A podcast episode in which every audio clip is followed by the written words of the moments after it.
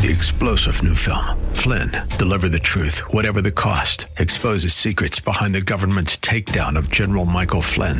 Flynn knew what the intel world had been up to. He ordered the first audit of the use of contractors. This set off alarm bells. He told the truth. He was the most dangerous person for Donald Trump to hire. They had to get rid of Flynn. Flynn, Deliver the Truth, Whatever the Cost. Available now. Watch it today. Go to Salem Now dot com. Salem Now dot com.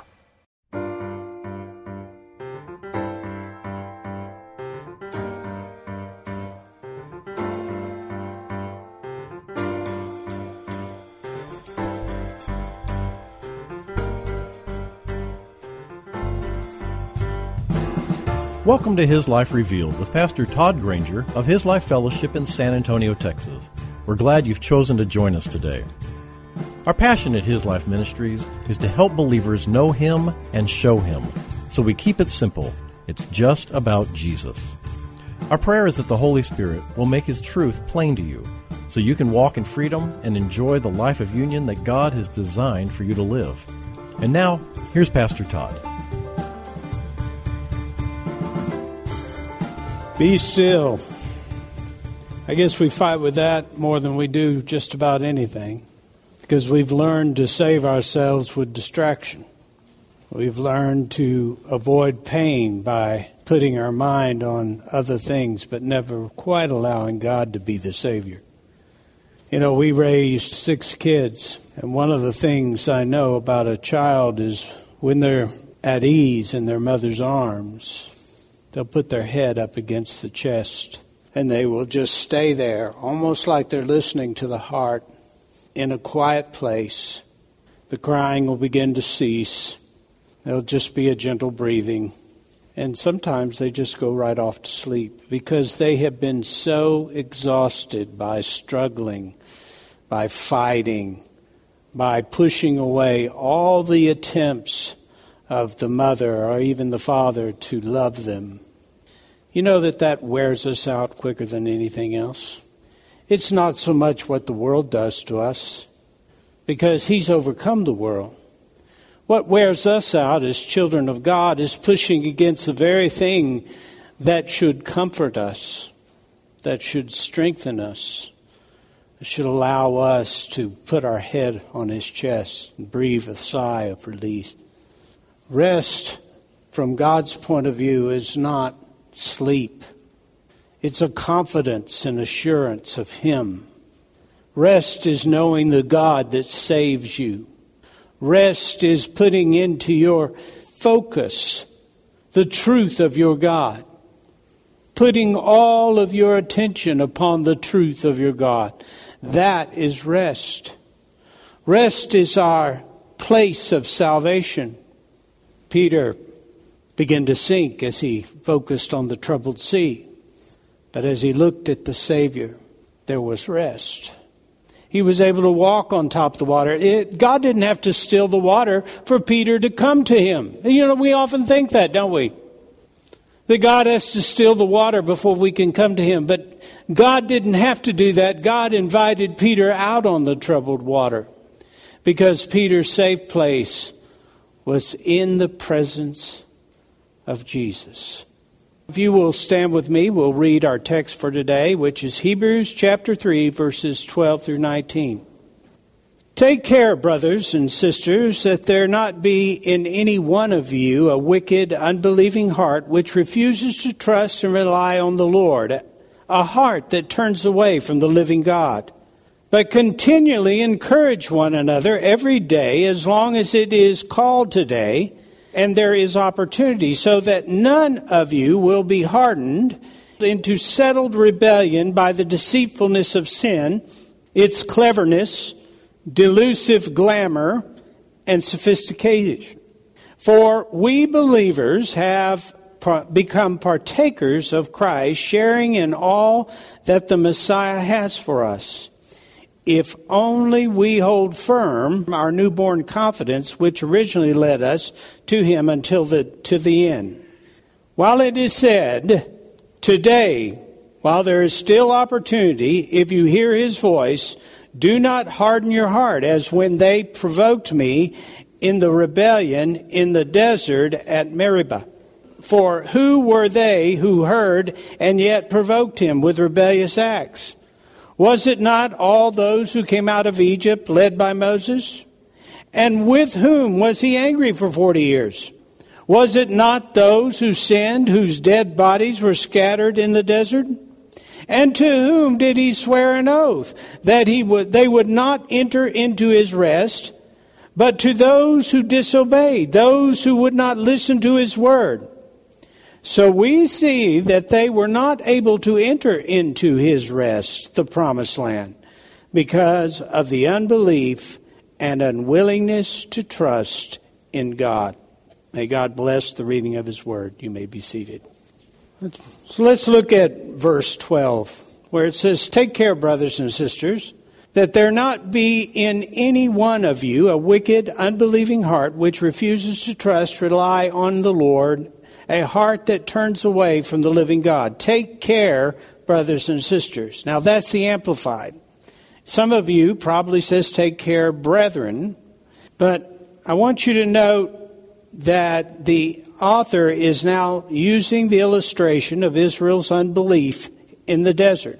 Your translation, again, may read "brethren," but that's not necessarily addressing Christians, and that's where a lot of people get confused. This is addressing Jews. You'll remember that the author makes a clear distinction. When we were in chapter three, verse one, he makes a very clear distinction. He addresses his writings to holy brethren. There's a distinction there. That is Christians, which are Christians. Now, this word for brethren is used throughout the Acts, throughout the book of Acts, to refer to the Jews. And he is telling them, in effect, to examine their hearts. Now, that's another word that can be confusing. The Greek language is very precise. So you may have a word that has as many as five or six definitions. What determines the definition is the context. It's very accurate if you keep it in context. If you take it out of context, you can apply the wrong meaning. And unfortunately, a lot of teachers, expositors, even translations have done just that, because they will operate from a particular bias or point of view in terms of how they see that word. Well, this word "heart" can be uh, confusing, because it is the word "cardia," and it can refer to the physical heart or the soul, that is the soul or mind, will and emotions, the place that is the fountain or the seat of thoughts, passions, desires, appetites, affections, purposes, and endeavors. And as we teach here, the soul is not you.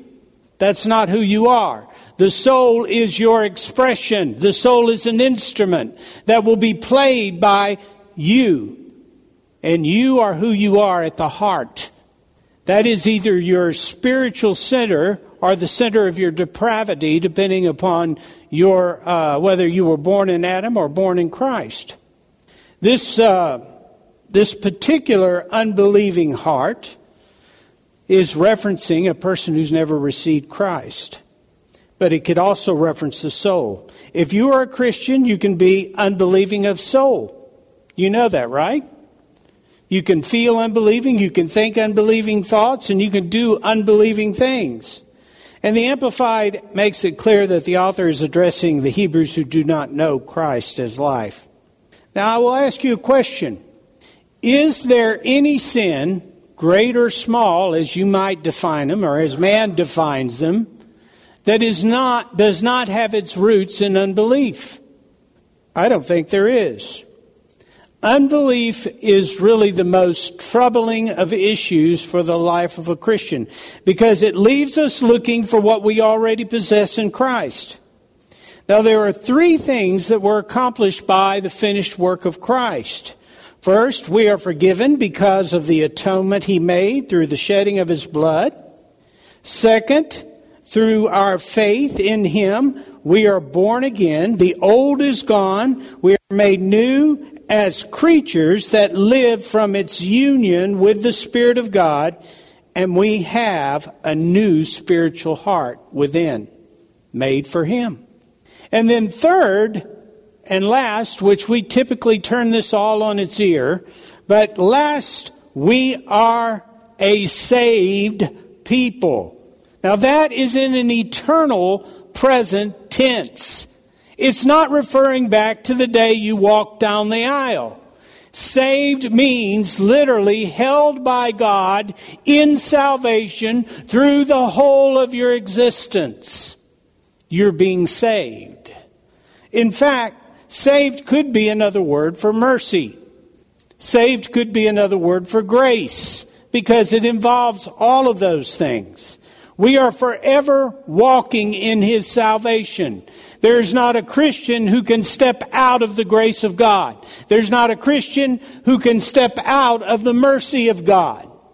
We are being saved continuously. Now, the issue for the unbelieving Christian is that he can possess the first two, and I'm talking about the unbelieving Christian. He can possess the first two and never by faith rest in the salvation of the Lord. I see this all the time in my life and in the life of others. Never rest in the salvation of the Lord. To rest in it, we must do what the children of Israel refused to do, that is, believe in God, the God of our salvation. Now that is to live in the presumption of faith that says no matter what I face, no matter how many times I fail, I live in His salvation. He is saving me.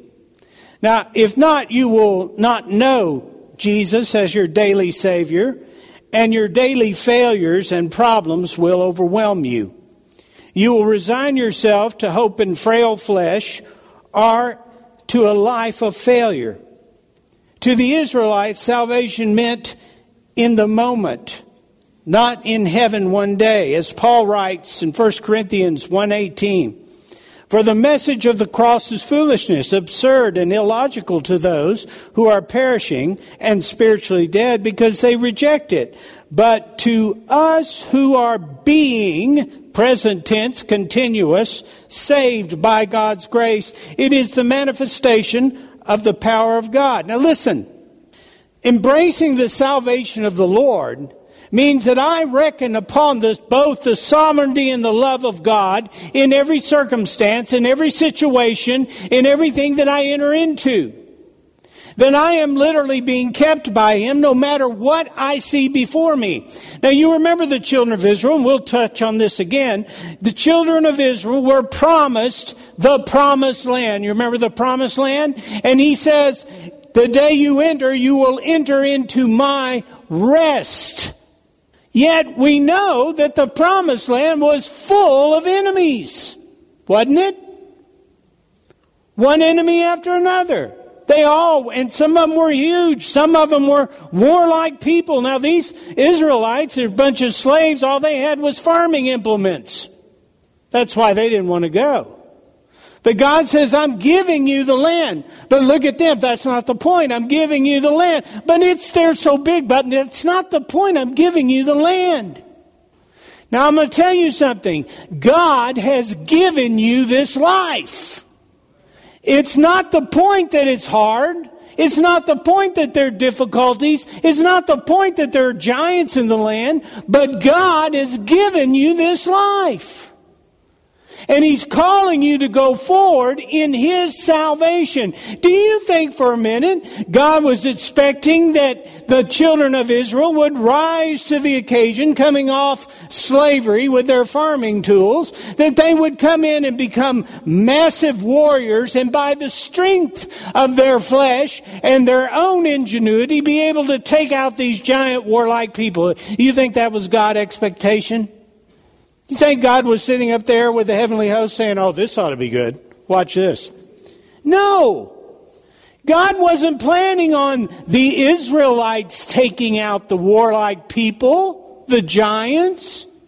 God made more do of the big grapes and everything else that was in the land of promise than he did out of the warring peoples. God says, I have given you the land. And the reason he says that is because those guys are going to fall. But they don't look like they're going to fall. That's not the point. I've given you the land. Go forward in the confidence of my salvation. Go forward in the confidence of my deliverance. Go forward in joy. Go in with joy and go out with joy. Give praise unto him. Now, the reason so many Christians are walking around in defeat is because they refuse to embrace the salvation of the Lord. Well, you'd know I'm not being saved if you could meet my husband. God gave you the land. You don't know it, but probably the contrariness of your husband is part of your salvation. God gave you the land. The job you have, it's hard, it's difficult. You're working with unbelievers who are constantly bad-mouthing you. You got one problem after another. And you just, all you can do is come home in the evening and say, oh, Lord, deliver me, deliver me. And he says, I've given you the land. I'm not going to deliver you. I didn't come to to uh, give you an exit every time there was a problem. I came to make you more than conquerors. Well, what is a conqueror? A conqueror is not the one that drives out all the people that are causing you frustration. A conqueror is the one that walks in the victory of the Lord, not the victory of the circumstance. And if your victory is tied to flesh, well, good luck with that. Your victory is tied to Jesus Christ. Nothing else. To rest, to rest in his rest, we must do as they didn't do. They refused to enter in because in their own assessment, it would have destroyed them. In their own assessment, it was threatening. In their own assessment, it was not peaceful enough. It was not, the path was not smooth enough in their own assessment. What is wrong with that assessment? There's no God in it. And God has already told them what he's going to do. Many judge their salvation by their comfort in their circumstances. Those who reject the salvation of the Lord are dying even while they live in the body. But the child of God who is being saved, present tense, and that deliverance is the manifestation of the power of God. That's what First Corinthians one eighteen says right there. Being saved by God's grace, it is the manifestation of the power of God. And many people feel like they have no relationship with the Lord because they haven't gone forward in the salvation of the Lord. Because here's the thing, the demonstration, the manifestation of the power of God is seen by people of faith who step forward in the reality that God is their salvation, not their circumstance. No wonder he seems distant. No wonder you don't feel like you're close. You're not walking with him. Many Christians live in unbelief because they're looking for their salvation from this world. They look to the coping mechanisms of this world, the escapism, the self-indulgence of this world. And as a result, they only have vignettes of God. Vignettes of the manifestation of his power. What they'll tell you is, well, I remember back in nineteen eighty-two when I was in a car wreck. Somebody came along and pulled me out of the car. That was the manifestation of the power of God. What about today? What about in this moment you're living in? What about the God who's holding you together right now?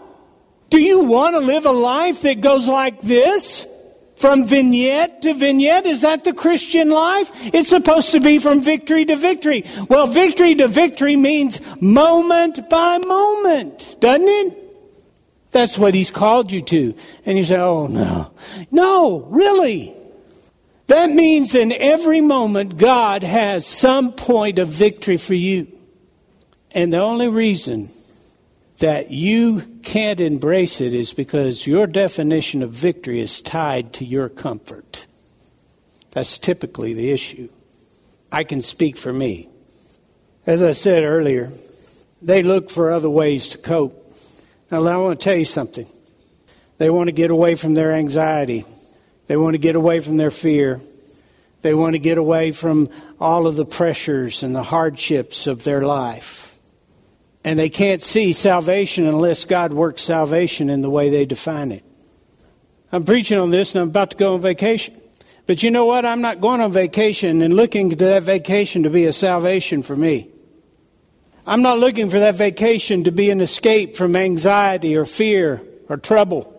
And if you ever look at vacation that way, you obviously don't fly.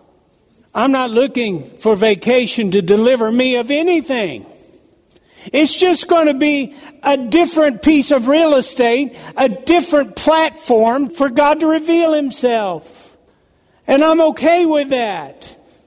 Because every day with Jesus, right? As I said, many judge their salvation by their comfort in their circumstances, but Paul would not have known the manifestation of the power of God using that criteria, would he? Would Paul have known victory by your definition of victory? Would Paul have known peace by your definition of peace? Would Paul have known salvation by your definition of salvation? Ask yourself. He writes from prison. In Philippians chapter one, verse twenty-eight, and in no way be alarmed or intimidated in anything by your opponents, for such constancy and fearlessness on your part is a clear sign, a proof, and a seal for them of their impending destruction, but a clear sign for you of deliverance and salvation, and that too from God. Gee, he had a different definition of salvation, didn't he? That sounds like you look at fear boldly and say, you can't take life from me. You can't take my greatest joy from me. You can't take my greatest prize from me. You can only change my circumstances. You can make it uncomfortable for the body. You could even remove me from the body. And so I will rush into the reality that I'm already living in. But I'll go forward in victory. And I will not be moved away. My mentor, Mike Wells, for those of you who don't know, he once wrote this. What would be the loss to my life if I believed that salvation is only for a future time? Very great. For I would continue to suffer defeat daily, today, while I'm looking forward to freedom in the future, when all the while I could have lived in victory had I seen the Savior as someone who delivers me today and every day until the final deliverance from this body. And he was delivered. John tells us that apart from him, we can do nothing. And that's truth. It's a truth that extends far beyond just holding us together. It's the truth of the soul, mind, will, and emotion.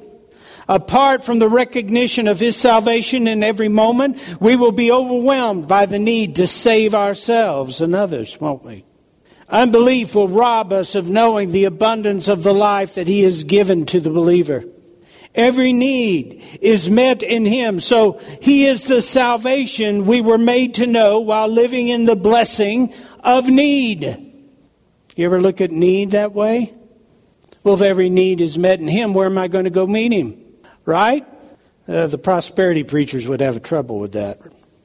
Unbelief turns into the opportunity to know the power of God. Unbelief turns the opportunity to know the power of God into a desperate experience that we seek to avoid. Boy, I can remember when I was out of work for six months, man. I hope that never happens again. Really? Who held you during that six months? Who fed you? Who cared for you?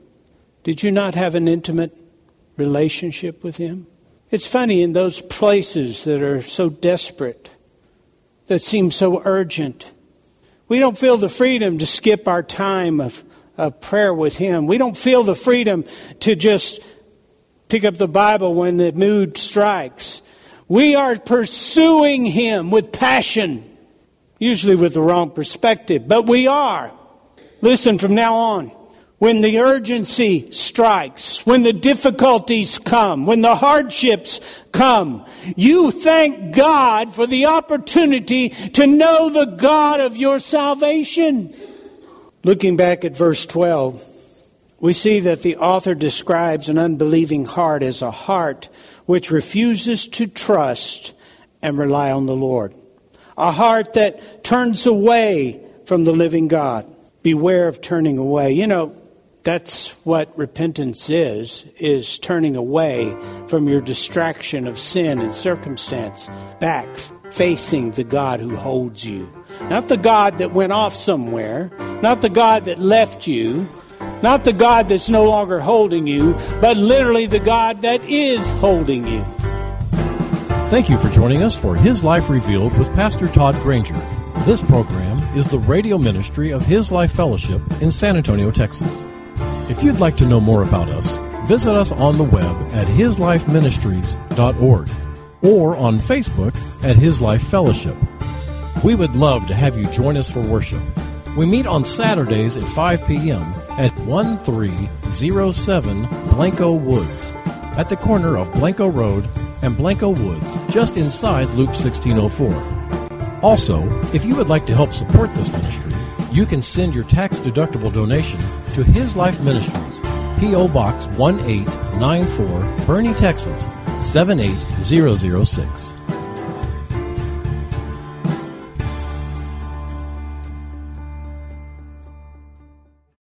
Three-star General Michael J. Flynn, head of the Pentagon Intelligence Agency, knew all the government's dirty secrets. He was one of the most respected generals in the military. Flynn knew what the intel world had been up to. He understood its funding. He ordered the first audit of the use of contractors. This set off alarm bells.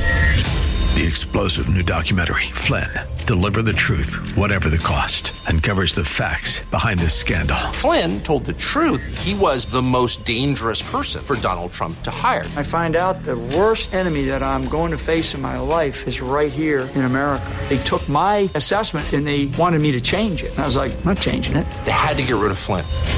With in-depth interviews, archival footage, and never-before-seen personal records of the man behind the headlines. I just felt like I was drowning. Flynn, Deliver the Truth, Whatever the Cost. Available now. Watch it today. Go to salem now dot com. salem now dot com.